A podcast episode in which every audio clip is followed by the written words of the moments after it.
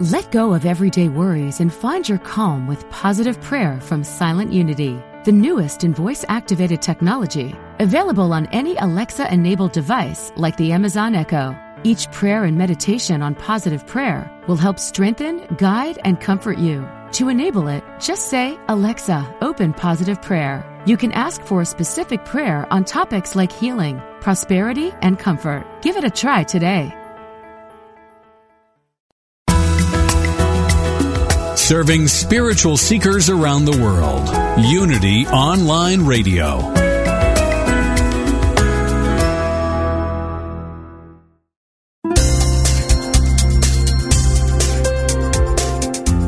Thank you for tuning in for this Unity Partner Program. Unity Online Radio partners with spiritual leaders from organizations whose mission and messages complement Unity's. We are pleased to bring you this program on Unity Online Radio, the voice of an awakening world.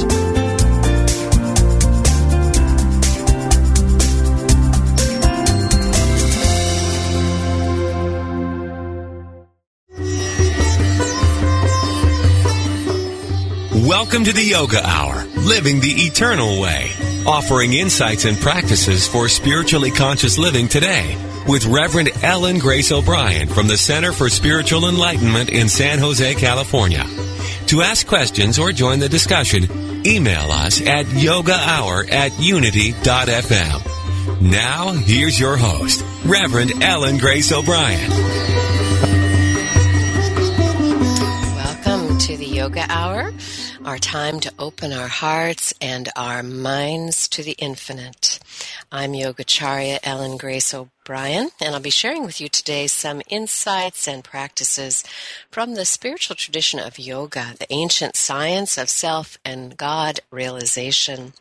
Yoga is a familiar word to many today, but not everyone yet knows that it refers to a deep system of philosophy and practice for spiritual awakening, bringing our attention and our awareness to consciously rest in our essential spiritual nature. You can say that yoga, as uh, defined as oneness or unity, means being restored to our original wholeness. Yoga is self realization, knowing our true spiritual nature, and then, of course, knowing it is realizing it, living in harmony with it. And today we're going to talk about yoga in America and how uh, yoga has changed America, but also how America is changing yoga. Today's topic is divine alchemy, the arrival of yoga in America, and especially through the influences of Swami Vivekananda, whose 150th birthday celebration is currently going on, and Paramahansa Yogananda, profoundly impacted the way we experience religion and spirituality in the West. Once uh, yoga was considered a mysterious and esoteric practice, practice that's suitable to only a few people, now yoga and meditation are embraced by millions every day um, for everything from stress relief um, to a path of enlightenment. Joining us today, returning to Yoga Hour, is Phil Goldberg, the author of the book American Veda. And we're going to be, as I said, looking at not only how uh, yoga influenced the West, but now how that influence is also moving the other way how the West is influencing yoga itself and raising some really important questions about tradition as a result of that influence. Phil Goldberg is the author or co-author of 19 books. His book, American Veda, was named one of the top 10 religious books of 2010, and I believe it just became available in paperback edition. As an Not author yet. spiritual not yet. It's coming out. It's it's a it's a prophecy isn't it? In May. okay good. It will be out. As an author spiritual counselor meditation teacher and ordained interfaith minister phil lectures and leads workshops uh, throughout the country. He lives in los angeles where he founded spiritual wellness and healing associate Associates, SWAHA. He is Director of Outreach for SpiritualCitizens.net and blogs regularly on the Huffington Post and Intent.com. He, he has two websites, philgoldberg.com and AmericanVeda.com. Welcome, Phil. It's so good to have you back on the Yoga Hour. Great to be with you, Ellen. Uh, can I just correct the website? Yes, please do. It's Philip Goldberg. Oh, PhilipGoldberg.com. yes. It's true. You're right. it's right in front of We- me. I know it, it happens all the time. Okay, We thank you. So the if. Philip philipgoldberg.com or americanveda.com. Before we begin our conversation about this divine alchemy influence east and west, west to east, let's take a moment for a centering meditation. In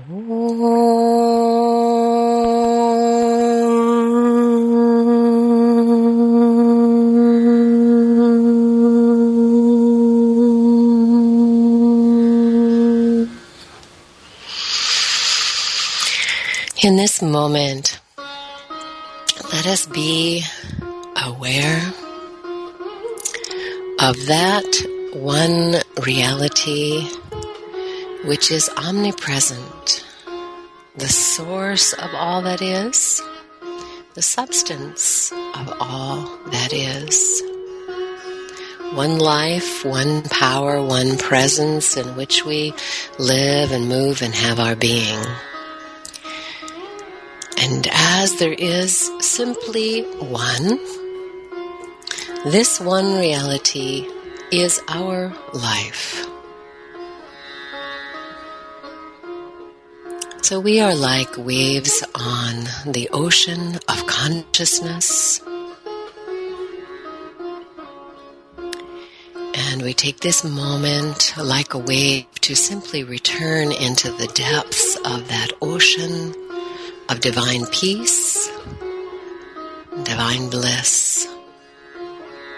So when you breathe in, feel that you are like a wave returning to the depths and simply intend to let your awareness rest in your essential nature, beyond words and thoughts, beyond change and phenomena pure existence being.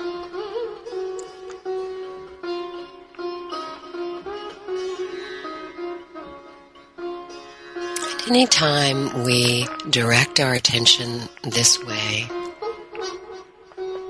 just simply turn within and become aware of our spiritual essential nature we begin to notice that peace is inherent to our being and it can fill our hearts and our minds and our bodies. So do that now. Simply invite the peace of your soul, the peace of your essential nature to pervade your mind, your body. And then let us agree to abide in that conscious awareness of peace throughout the day today and to let it overflow as blessing for all beings everywhere.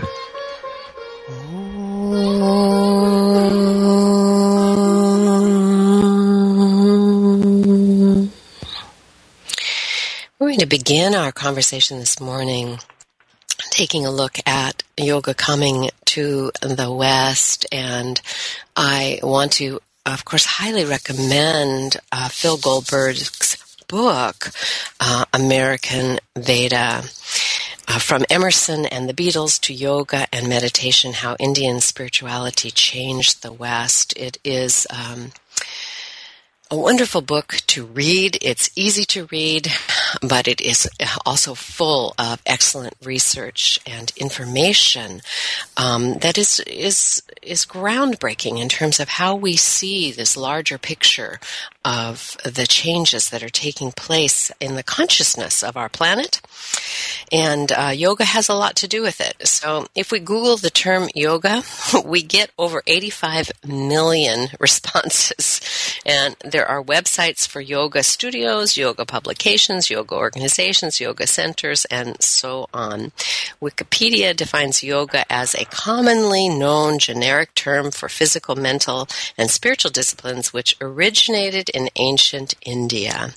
And yoga, of course, today means many different things to many different people. So that's a good place for us to begin. Phil, how do you define yoga after this extensive research that you've done? So, how do you define it? And then, um, if you also tell us how you know what got you here in this research you know how did you discover yoga um, and how has it influenced your life um, wow uh, it's another i try book. to define it as seldom as possible because mm. because uh, um, as you said so eloquently uh, it means different things for different people and and the term has come to mean something quite different from what its original meaning uh, was, and, st- and and and and still is.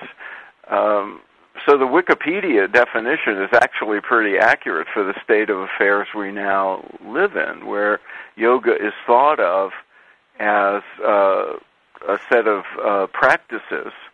Unfortunately, it usually is associated with only the physical practices of um, asana, mm-hmm. which are the postures, the stretchers and bends that people are familiar with from yoga classes and now television commercials and so forth. Um, whereas the methodology originally was primarily an interior one and a mental and spiritual one, uh, the package together could you could say constitutes sort of the repertoire of yogic practices. But yoga uh, is more than just the practices. It's also, I mean, the word itself uh, means union, because as, as many people know, it, it comes from the same root, Sanskrit root, as our word yoke, and it means uh, union, and it, uh, it implies union.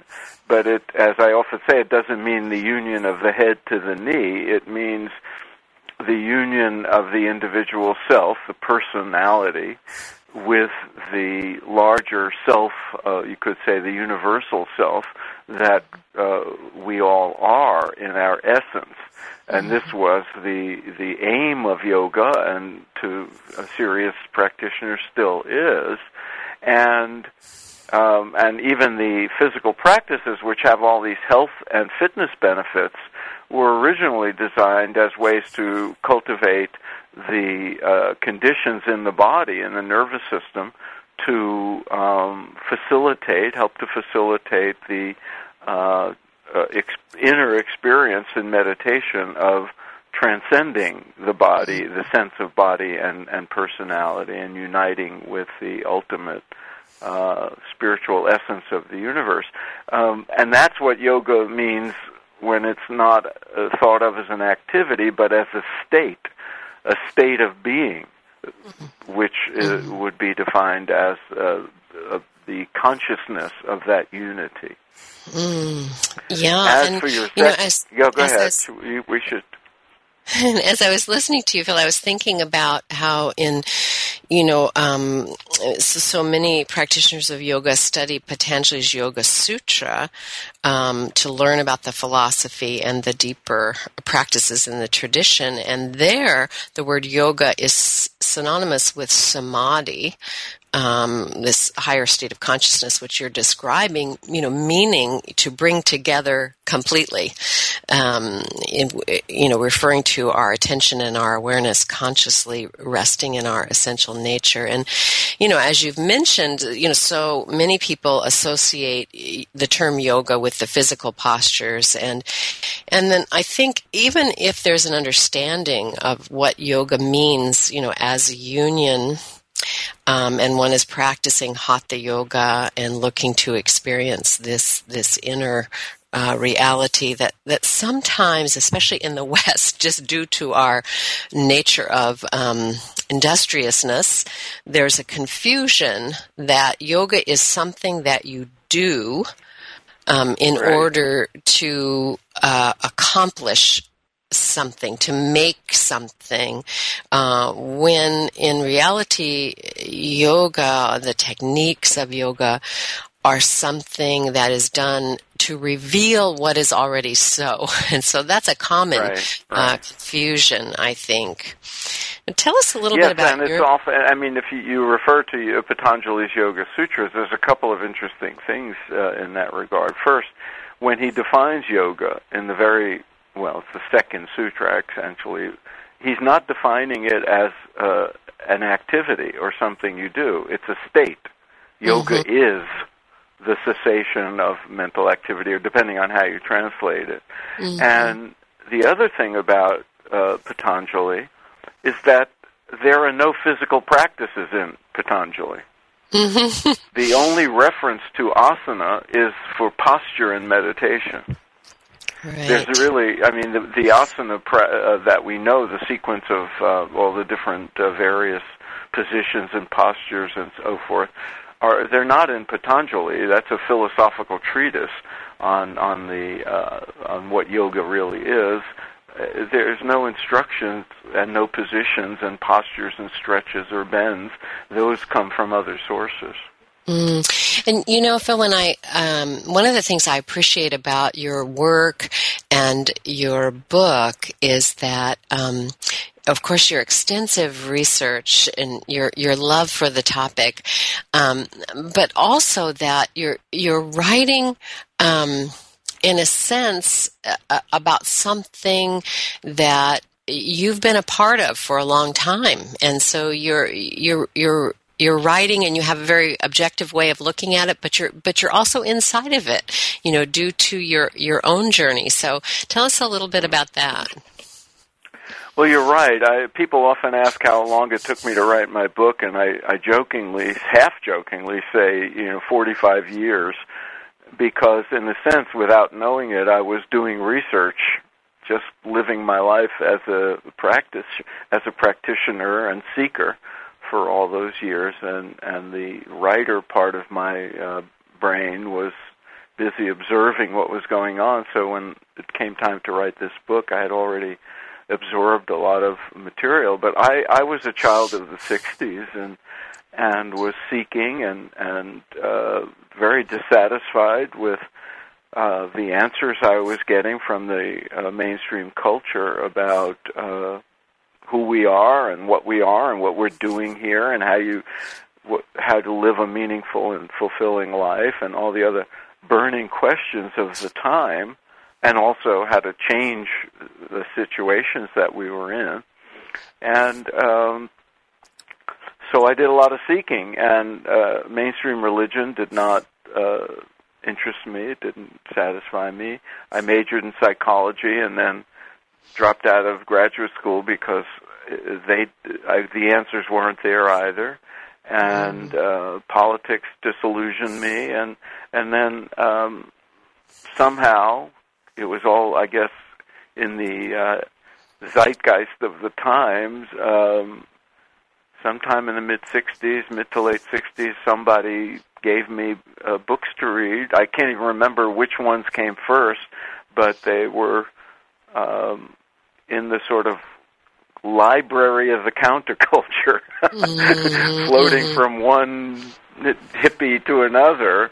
Um, these books, books by people like Alan Watts and and Aldous Huxley, and uh, books by about Buddhism and Hinduism, and bu- books about mysticism and yoga.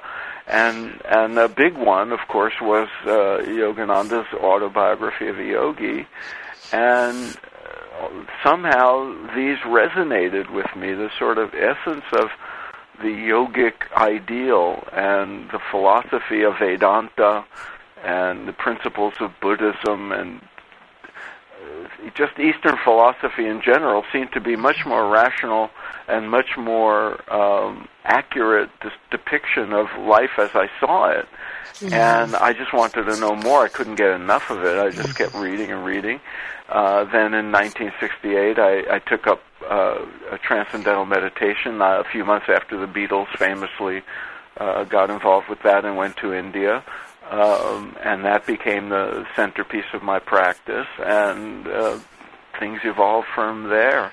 Uh, all these many, many years later, as, and there's many, many factors that contributed to the way in which um, yoga um, took root in in America. And when we come back from the break, we're going to touch on those. You know, why uh, was and is America such fertile ground for the teachings and practices of yoga?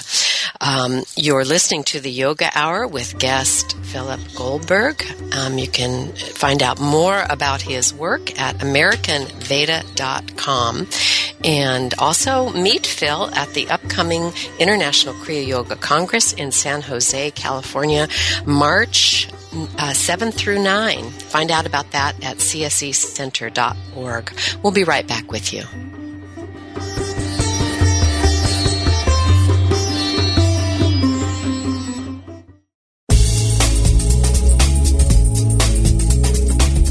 Our goal at Unity Online Radio is to continue expanding our spiritual programming and growing our listening audience. To help us become an ever stronger voice in today's world, we ask for your support. Please visit www.unity.fm and click on Donate Now. Thank you.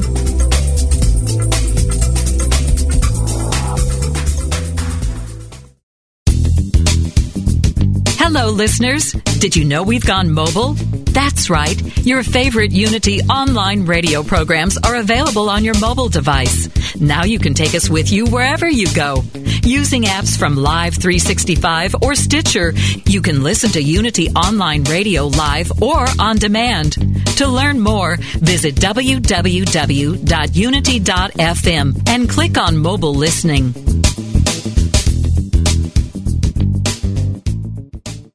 There is peace.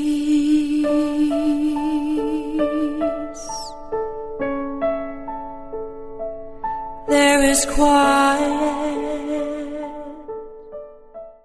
Reverend Paulette's mantra is, It's all a prayer. Tune in every Tuesday as Unity Minister Paulette Pipe leads you in meditation and prayer on touching the stillness. Make no mistake, this is not nap time with an energy that will captivate you.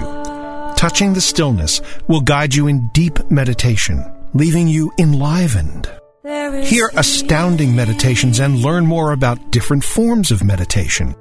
Enrich your prayer life as Reverend Paulette, Senior Minister of Touching the Stillness Ministries, affirmatively prays with power and authority by taking live prayer requests from callers like you.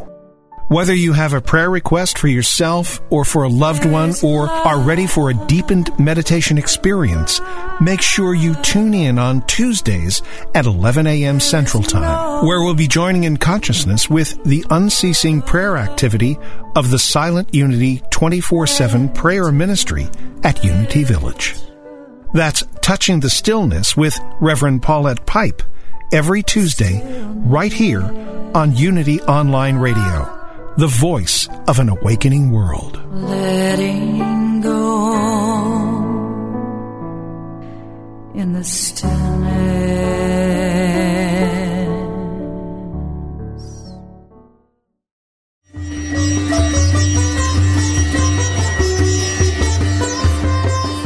You're listening to the Yoga Hour, Living the Eternal Way with Reverend Ellen Grace O'Brien. We now return to the Yoga Hour. Welcome back to the Yoga Hour. I'm Yogacharya Ellen Grace O'Brien, and my guest today is Philip Goldberg, the author of American Veda From Emerson and the Beatles to Yoga and Meditation How Indian Spirituality Changed the West. So, Phil, let's start with um, just briefly looking at that. You know, why is, um, why was and is America such fertile ground for yoga? How, why, how are the two very suitable for each other? You know, I had to think a lot about that in writing American Veda, and Americans are very complicated people, but if there's anything we are, it's pragmatic. Americans may resist change at first or something new, but but other Americans are very eager to look at something new, and o- over time, if something works, if something is practical, if something holds up to evidence and personal experience, if it has benefit, we'll adapt it and we'll mm-hmm. adopt it, and that's what we did with yoga, mm-hmm. and with all the teachings that have come here from the from the East. Mm-hmm. They've become part of the fabric of, of American life because they work. I think that's a great explanation. And of course, there's the element in yoga of um, the emphasis on individual experience. Yes. Um, and of course, the, our our sense of you know rugged individualism and the necessity of um, being able to know something for ourselves um, is there. And you know, and I think we should say really that it, it isn't you know east or west, but but the but the fact that the teachings are uh, pointing to truth that wherever they go, you know, they're they're going to be they're going to find a resonance because the resonance has to do with the heart uh, of the matter. Um, let's talk just briefly about. Right. I, you know, I would just add that they're they're very much in keeping the teachings of yoga are very compatible with science and reason, mm. and and as you say, also with the American ethos of freedom of choice. Mm. It's all built in. It's all part of yoga that you you go by the evidence of your own experience and you choose your path, and mm-hmm. that is mm-hmm. very very American. Mm, yes, absolutely. And um, yeah, I, and that that ability for us to know um, for ourselves and the freedom to explore. Um, mm-hmm. You know when, and of course, part of how how yoga came to America and how it. Um, it took root, you know, had to do with the luminous um, teachers of yoga, the radiant beings, you know, who brought it over here. Um, Swami Vivekananda, for one, coming to the Parliament of the World's Religions and then staying here for a while to, um, you know, disseminate teachings. And then after that, in 1920, Paramahansa Yogananda. And, uh, you know, how did, did you see that both of them, um, while staying true to the philosophy, um, made some adaptations culturally to, to make the teachings available. Did, did you see that going on? Oh, this is this has been big a central feature of the story I tell uh, from day one, and um, you're right about singling out those two uh, groundbreakers, and and all the teachers that came after them. They all did that. They all adapted to Western culture very skillfully, and at the same, but without compromising the uh, integrity of the teachings they were bringing from their tradition, and that that skill was a big part of the, uh, the success story of yoga coming to to the West. Uh, in case of Vivekananda, you know, he was he was only here for three years or so at a time when there was no uh, mass media as we as we came to know it, but he had a tremendous impact because um, he he understood the West. He was schooled in uh, in India uh, in English and knew how to adapt the language and what to emphasize and what to leave out in uh, introducing Americans to the philosophy of Vedanta and the practices of yoga. He was the first to um, to put into English the the uh, thorough descriptions of the four different pathways of yoga: bhakti, uh, gyan, karma yoga, and raja yoga.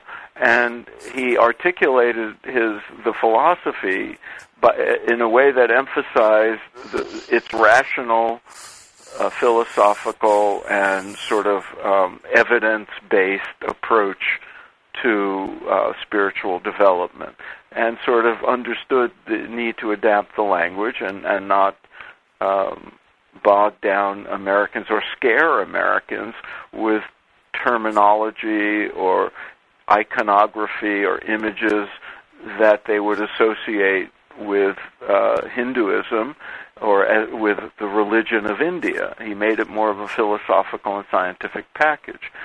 And similarly with with Yogananda, when he came, now we were in, in an age when there was uh, the beginning of air travel and radio and, and and that sort of thing, and he could reach many more people. And he was a genius at um, adapting uh, his traditional teachings to, to the West. I often tell people that if you go to uh, any um, institution or organization connected with Yogananda's lineage on a Sunday morning, uh, you will it will look like a church service. Mm-hmm. Well, they Yeah. don't have that in India.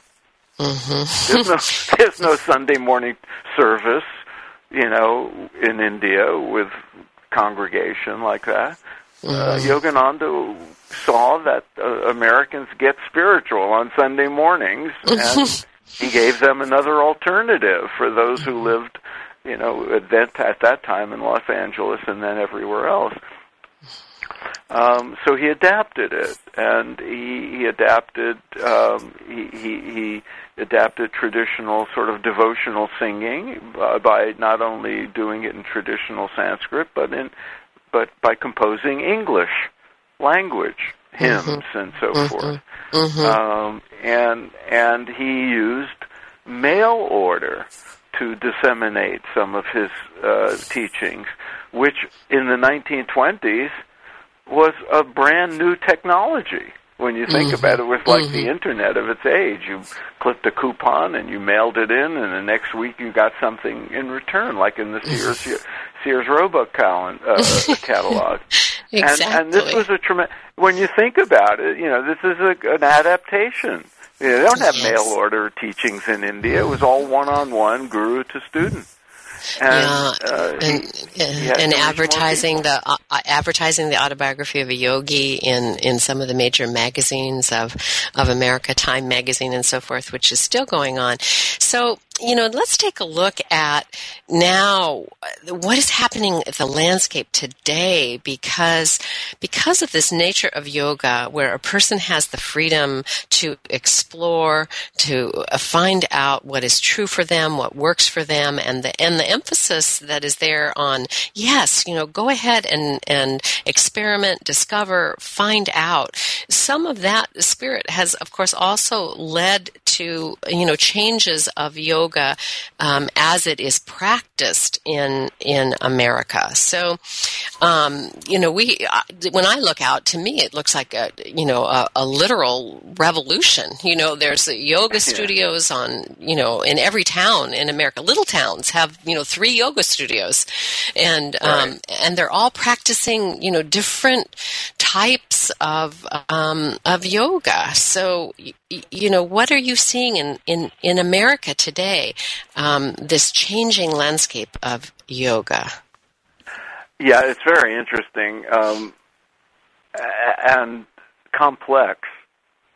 But you're right. It is. Uh, there's you know more yoga studios than Starbucks in, in in in most major cities these days, and it shows up everywhere. And the and the variations um, Uh, sometimes get ludicrous. I mean, there's you know wine tasting yoga weekends. Yeah, or should we mention nude nude yoga? yeah, right. I mean, you know, oh, everybody's googling now. All the listeners, they're googling nude yoga. There's all these variations because yoga has become like. You know, the, the advertising industry and the entrepreneurial spirit of America, they'll grab anything that's fashionable and use it to their advantage. So now yo- yoga poses and the word yoga is being used for selling all kinds of products. Um, and some of it gets so ludicrous it's almost offensive to the tradition.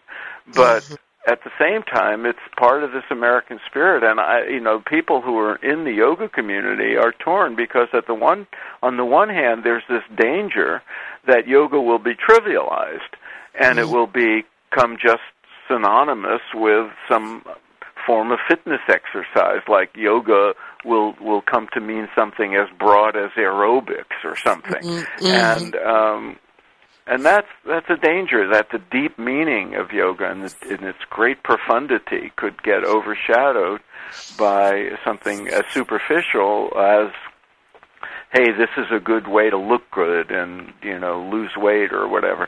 But the other aspect of that is those benefits that people get who just care about the physical practice as a form of exercise, those are great benefits, and and you don't want to trivialize them or mm-hmm. to make light of them. If somebody comes to yoga because you know they had a back injury or they're they want to lose weight or whatever their mode or even just look better and feel better um they are then exposed to the deeper meanings if they go to the right class so they're, mm-hmm. they're an entry point. Mm-hmm. and so there's uh, you know it's a complex story. It is, but, and and I think that we, you know, like you say, that some, many of these um, American um, ways of uh, participating in yoga can become a doorway. And so there are doorways everywhere, you know, which is really exciting right. in terms of the evolution of consciousness on our planet. You know, there's many ways, right. you know, people can find the path. Um, but sometimes, as you say, it, it can also be unrecognizable. So, you know, we had coming from India a traditional form of uh, call and response chanting, uh, kirtan, right you know, designed to prepare one for meditation. And as you mentioned, you know, one of the things that Paramahansa Yogananda did was, um, you know, make uh, bring the chants into English so That's people right. could relate to what they were singing. But w- we see today, um, you know, some of the chants crossing over into, you know, American rock and roll. That's right. I was at a kirtan evening just uh, a little last week, and you know the instrumentation was a combination of traditional kirtan, you know, harmonium, which, by the way, is not an Indian instrument. It was a British instrument that then became adapted to India. So there's a cor- cross fertilization. Um, but tabla and and some strings, but there was a you know a, a rock and roll drummer and a bass player and and guitars and and the rhythms and sort of nuances of of the music start to get very rhythm and bluesy but mm-hmm. the uh the traditional mantras don't change their mm-hmm. articulation may change the rhythms may change and uh, you know uh but but not the uh the use of mantra the use of the Sanskrit mantras as um, chanting uh, vehicles. So there's again an adaptation right in in in there, and and but it but that even in India, you know, there's a lot of variation in instrumentation and you know uh, the, the the performers' personalities and mm-hmm. emotions. Uh, uh, so there's That's room for true. that. I, I remember being in India many years ago in a little village, and in a restaurant where they had you know a sound system, and they were playing Indian music. And, uh, you know, right onto the sound system came this sort of rock and roll version of the Gayatri mantra. And I was really uh, surprised. It was, you know, yeah. very upbeat. Om, Bhur, Bhuva, Swaha. yeah. Everybody was kind of rocking out to this, um, this very traditional mantra. Um, two things that, um, I'd like to mention, you know, before we go to the break, you know, one is, um, about female participation and leadership in yoga mm. that I think we're mm. seeing more of in the West. That is certainly part a of a changing more. landscape. And um, so let's just let's talk about that for a moment, and then I want to talk about social activism if we have time before we break.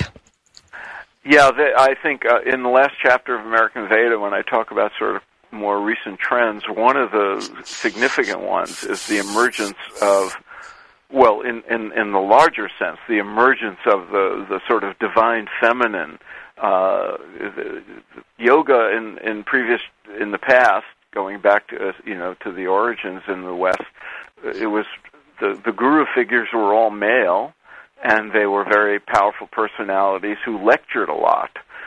And now you have the emergence of female gurus. The most popular guru in the world is the the, the woman people call Amma, the hugging saint. Mm-hmm. You know, and and uh, people in the yoga world, um, the classes tend to always have been dominated by female students, but most many of the, the leading teachers and entrepreneurs and journalists and people promoting yoga are are female, uh, are women leaders, and uh, well, and look at you, mm-hmm. and, and and and I think that's a great balancing uh, that's taking shape and and very healthy for for uh, the future of, of of these teachings.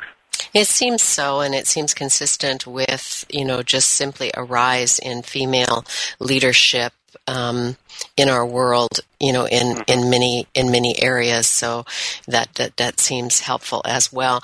Um, I, I, do want to mention that I think one of the areas that is really strong um, for yoga in America and will grow stronger, you know, in the future is that the philosophy of yoga is is ripe for uh, social activism, although it's kind of a paradox in that you'll find many of the traditional teachers of yoga uh, in the traditional writings say, you know, don't bother trying to change the world, right? Mm-hmm. Because yeah, yeah. It, it's always going to be in flux. You know, you you should, uh, in a sense, put your energy and attention on waking up.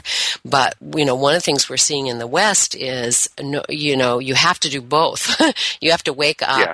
and then see that yoga means, you know, we're all connected, you know, like one ecosystem, one life. And that leads to yeah. some powerful social activism.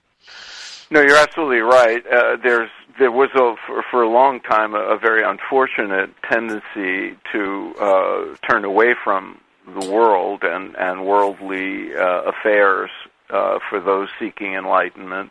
There was an emphasis on renunciation, um, and uh, uh, the the sort of which is in a you know it's not something most of us.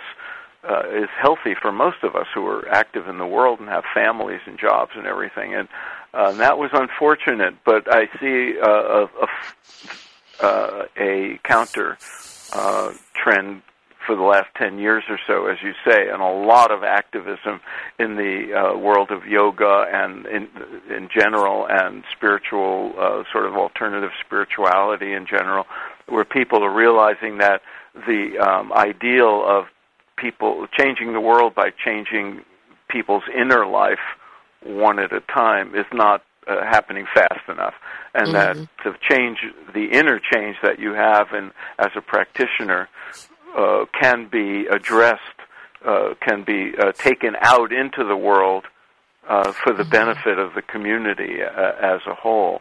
And so you mm-hmm. see much more social activism, much more charity work, uh, especially in areas like ecology and feeding the hungry and so forth. And I think that's mm-hmm. an extremely healthy thing. And it goes way back to the tradition of yoga. I mean, if you look at the Bhagavad Gita, I mean, the Bhagavad Gita, you have uh, Krishna, who's you know sort of the embodiment of of divine intelligence, advising Arjuna, a warrior, to go to battle mm-hmm. because something has to be done to combat the forces of evil that have gathered.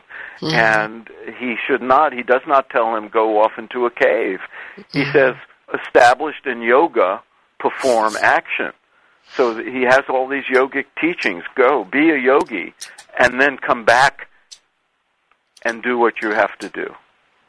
Exactly, exactly. And Paramahansa Yogananda said, "While even while you are learning to swim in the sea of life, you can still help others. I'm Ellen Grace O'Brien, and you're listening to the Yoga Hour with our special guest, Phil Goldberg, author of American Veda. Um, there's some fascinating uh, information on his website, AmericanVeda.com. We uh, will be right back with you.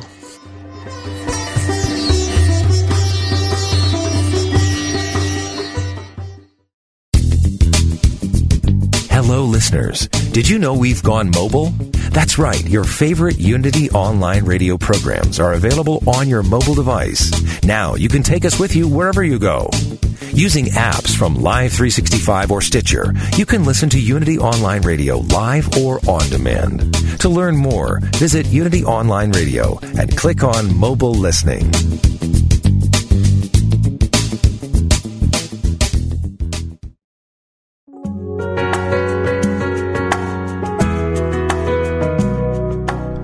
Is the place where spirituality and recovery meet, where we support your spiritual growth. Reverend Anna Schaus, PhD, interviews down to earth guests who share with you how they keep going and growing in recovery. Spirit of Recovery is the place to get practical tips and to join in lively discussions on topics that matter to recovering people. This program welcomes everyone who wants to know more about recovery. Join Anna and her guests live every Tuesday at 4 p.m. Central, 2 p.m. Pacific on Spirit of Recovery, where we talk about what keeps you growing, only on Unity FM, the voice of an awakening world.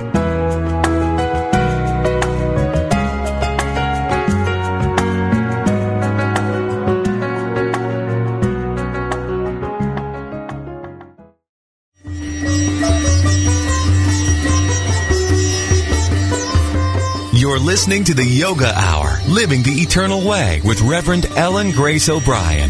If you have a question, please submit it via email at yogahour at unity.fm and we will respond. Now, back to the Yoga Hour. Welcome back to the Yoga Hour. I'm Yogacharya Ellen Grace O'Brien, and my guest today is Phil Goldberg.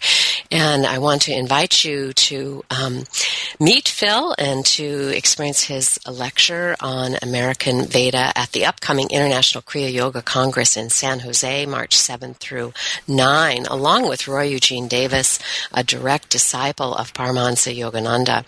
Uh, to register get more information about that Congress, go to csecenter.org and you can click on the Congress banner that's right there on the homepage. So we've been talking about Um, yoga and the influence, the way in which the West has been influenced by yoga, and now about how yoga is changing and adapting uh, to life in the West. And um, in this last segment, let's talk a little bit about um, concerns that come up about these changes in yoga, uh, some of the resistance to it.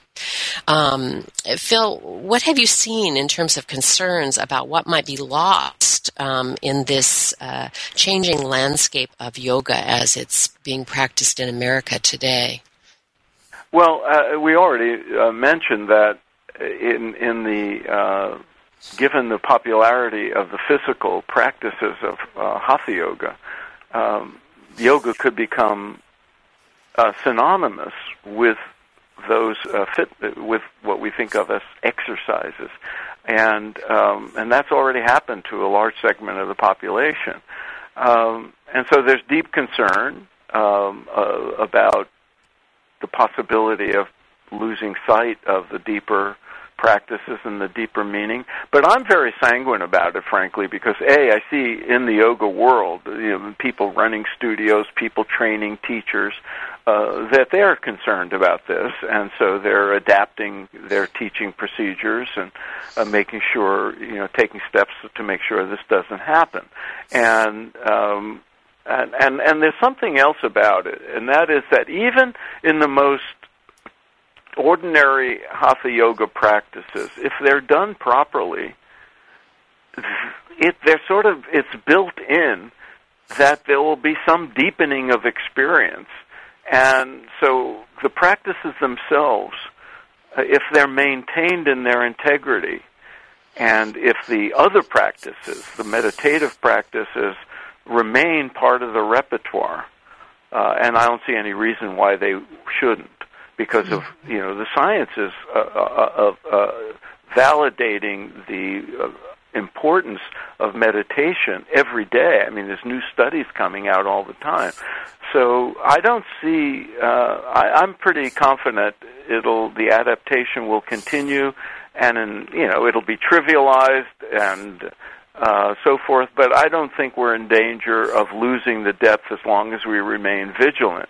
And and and that's always been the case. It must be said that this we're talking about the current situation, but it's always been that way. I mean, when Yogananda was teaching in the 20s and 30s, it we shouldn't delude ourselves into thinking that everybody who came to him to learn or to took up kriya yoga was interested in spiritual enlightenment. Mm-hmm. They may just have wanted to calm down a little bit, mm-hmm. or, or, to you know, yeah. or to have a uh, you know. Uh, a, a, a bit more success in their business, and they think you mm-hmm. know, and and the teachings would have supported that. Your if your mind is clear and you you have less stress, that you'll do better. I mean, when I was teaching TM in, in 1971, 72 you know, we wanted to talk about enlightenment and higher consciousness. And the new research had come out that meditation lowers your blood pressure, so we were flooded with people just wanted to get off blood pressure medication. and and you know, so this is not new. You know, uh-huh. the, the people will come to these teachings, and and it's the great glory of yoga that it can be all these different things to mm-hmm. different people depending mm-hmm. on their needs and their situation in life and their current state of their uh, evolution. Mm-hmm. It, it is it good for your health. It is good for your mind. It is good for your uh, uh, appearance. and, I, and it is I'm, good for spirituality and, and higher consciousness. It, and, it you know, and as I'm listening to you, um, Phil, kind of talk about the generous um, spirit of yoga, uh, you know, I'm I'm thinking about um, Paramahansa Yogananda saying, you know, there's room for everybody.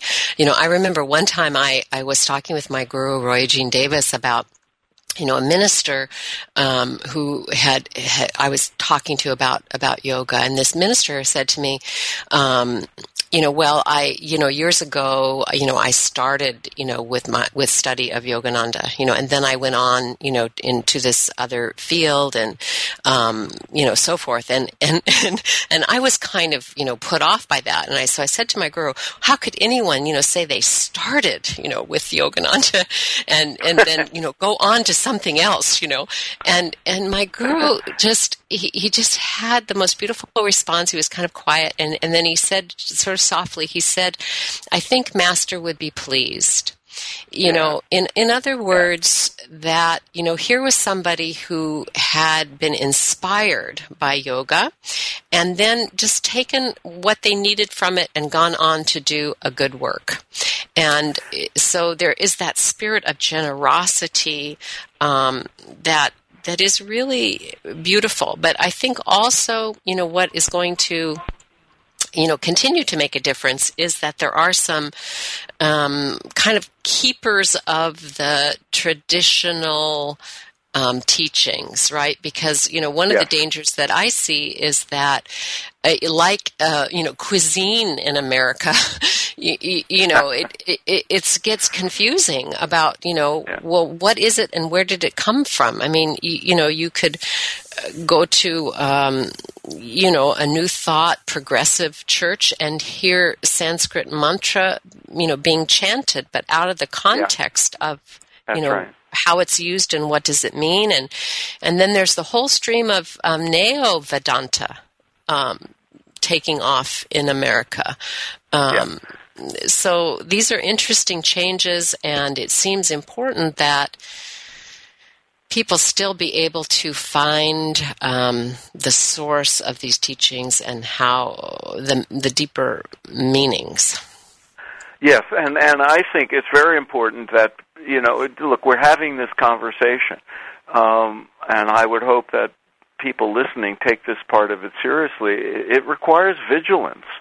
Uh, you know, so many good things can get corrupted easily, and then and their uh, their virtues and their uh, the the promise of what they can offer the world can get lost. And you're right to mention food, um, and and transportation and technology, all you know these wonderful inventions of human human beings, medicine, um, and yoga is is something very similar. Uh, it can be trivialized and corrupted if we're not vigilant, and uh, so these conversations. Um, conferences like some of the ones I've been at where these issues are discussed uh, are terribly important, and it's terribly important to me. One of the key things in the yoga world now is the training of the next generation, um, uh, because in in in yoga studios now the the demand suddenly got so uh, strong that people started turning out yoga teachers who are essentially just fitness trainers and don't themselves know the deeper meanings of yoga, and and that kind of um, thing has to be guarded against. Mm-hmm. I, when Uh, you know, Paramahansa Yogananda said to his disciples when he was here, he said, "Prepare yourself now, because in the future there will be millions seeking this teaching, and not enough qualified teachers um, to teach them." And it's exactly what you're describing. Yeah, and and fortunately, there's there are you know good people, knowledgeable people, and there are the traditional sources of wisdom. I mean, the autobiography of a yogi is still being read. It's still being bought in yoga studios. So you know, uh, so is the now you can get you know 25 different translations of the Bhagavad Gita, you know, with a click of the mouse. Whereas when I first got started on the path, I I I, went, I looked all over New York City to get a copy of the Bhagavad Gita, and you know, so the traditional sources are still there. There's you know, the, the one hopes that the elders who uh, know better will train the younger generations to preserve the teachings in their integrity. Because what you don't want, you uh, adaptation is very important, it, it, and it's necessary. Otherwise, it, you know, things die. But the adaptation has to be done skillfully, so that uh, you don't distort or degrade Yes. the essence Yes. of, of, of yoga in the process. That's right, the essence, and we have to preserve the um, the the essence, the the spiritual energy of the transmission that is there. Phil, it's been a delight to have this conversation with you as always, and a joy to share this yoga hour with our listeners. Um, and I want to tell the listeners you can check the Unity FM archives. There's two additional yoga hour programs with Phil Goldberg, December 9th, uh, 2010, the Great East West Transmission, and January 16th, 2011, the Dawn of Yoga in the West. Next week's program is Ayurveda Principles and Practice for Spiritual Growth with Cynthia Ambika Copple. And remember, go to csecenter.org for information about the upcoming International Kriya Yoga Congress, March 7th through 9th with Roy Eugene Davis. Please remember to um, like us on Facebook, get the word out about Yoga Hour. I look forward to being with you next week. Until then, let your inner light shine into the world and remember to share your peace and your joy with all that you meet. Bye now. Bye, Phil. Good talking with you again. Bye. It's great to be with you. I'll see you in March. Okay, thanks. Bye bye. Thank you for tuning in to the Yoga Hour, Living the Eternal Way with Reverend Ellen Grace O'Brien. Join us every Thursday morning at 10 Central, 8 a.m. Pacific for practical, purposeful methods for spiritually conscious living every day. The Yoga Hour, Living the Eternal Way, only on Unity FM, the voice of an awakening world. This program is brought to you in part by friends and members of the Center for Spiritual Enlightenment in San Jose, California, a ministry in the tradition of Kriya Yoga, the ancient science of self and God realization. www.csecenter.org. Request free literature by writing info at csecenter.org.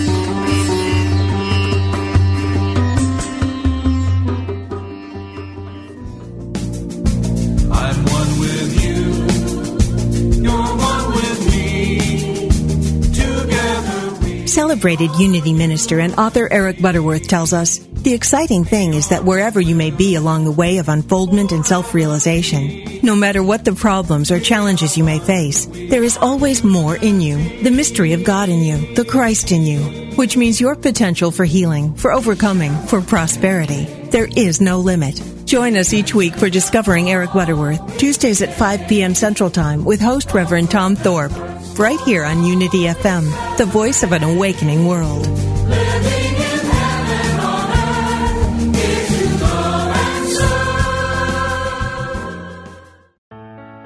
Let go of everyday worries and find your calm with positive prayer from Silent Unity, the newest in voice activated technology, available on any Alexa enabled device like the Amazon Echo. Each prayer and meditation on positive prayer will help strengthen, guide, and comfort you. To enable it, just say, Alexa, open positive prayer. You can ask for a specific prayer on topics like healing, prosperity, and comfort. Give it a try today.